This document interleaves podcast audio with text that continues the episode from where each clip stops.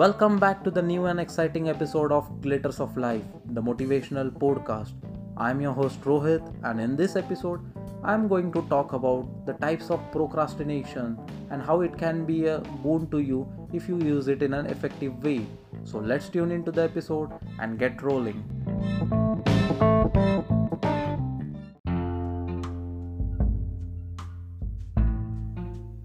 Scientifically speaking, there are two forms of procrastination active procrastination. This form of procrastination means that you are putting off or delaying one activity because you are doing something more valuable instead. For example, let's consider like paying your bills on the last day and not a week before because you were spending time with a family or just relaxing instead. Second is passive procrastination. This form of procrastination involves delaying tasks that need to be addressed on an urgent basis, and being a couch potato instead. Now, if you are a passive procrastinator, then you need to take a serious look at your life. It is because slouching all day and not doing any physical activity is not just a setback to your career, but also a threat to your health. However, most of us don't fall into the category of sofa spurts we belong to the category of individuals who will keep putting off important tasks because they don't feel like doing it. For a writer, it could be a brainstorming the ideas for his new story.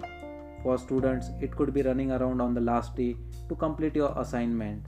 And for a person trying to stay fit, it could be avoiding the gym. However, this form of procrastination is not at all bad and you can leverage its benefit if you know how to use them effectively.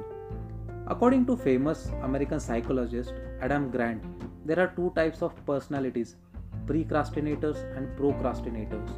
Precrastinators are the folks who have tendency to complete their task way ahead of time.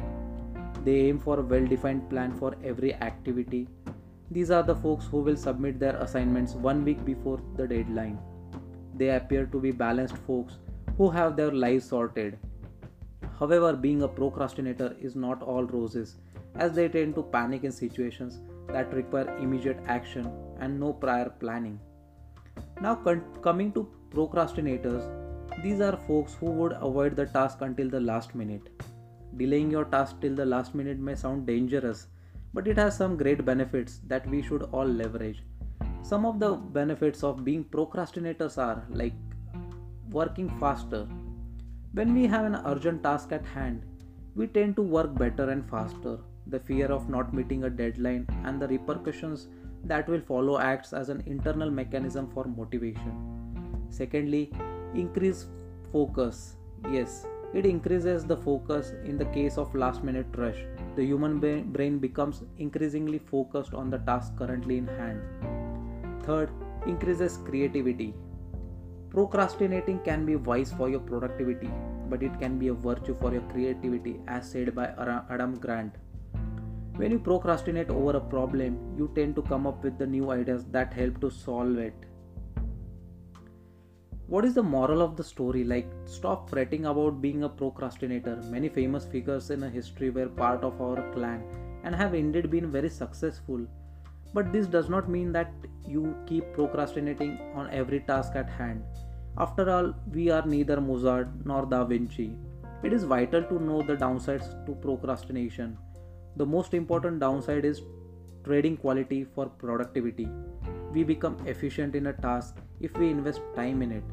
If you delay a task to the point that you no longer have any time to think about it, it will seriously affect the quality of the project.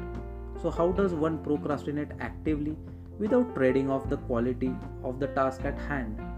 The one word answer would be like deadlines. In order to leverage the benefits of procrastination, you need to associate your task with a deadline.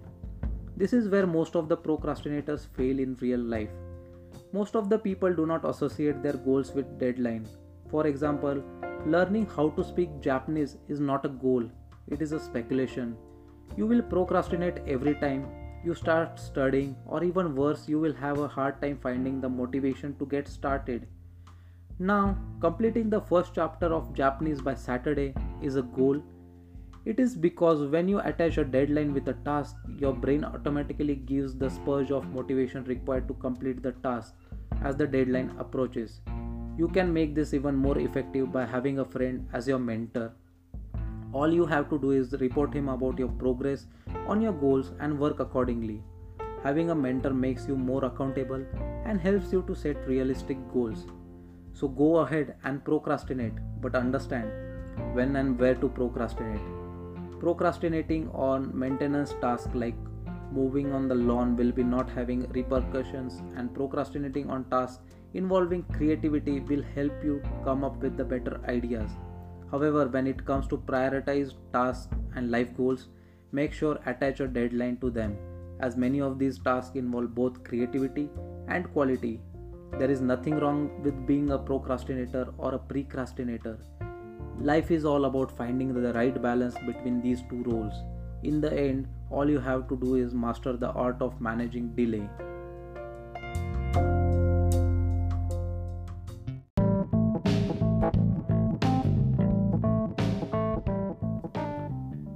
Thank you for listening to the entire piece of episode. I hope that it added value in your life.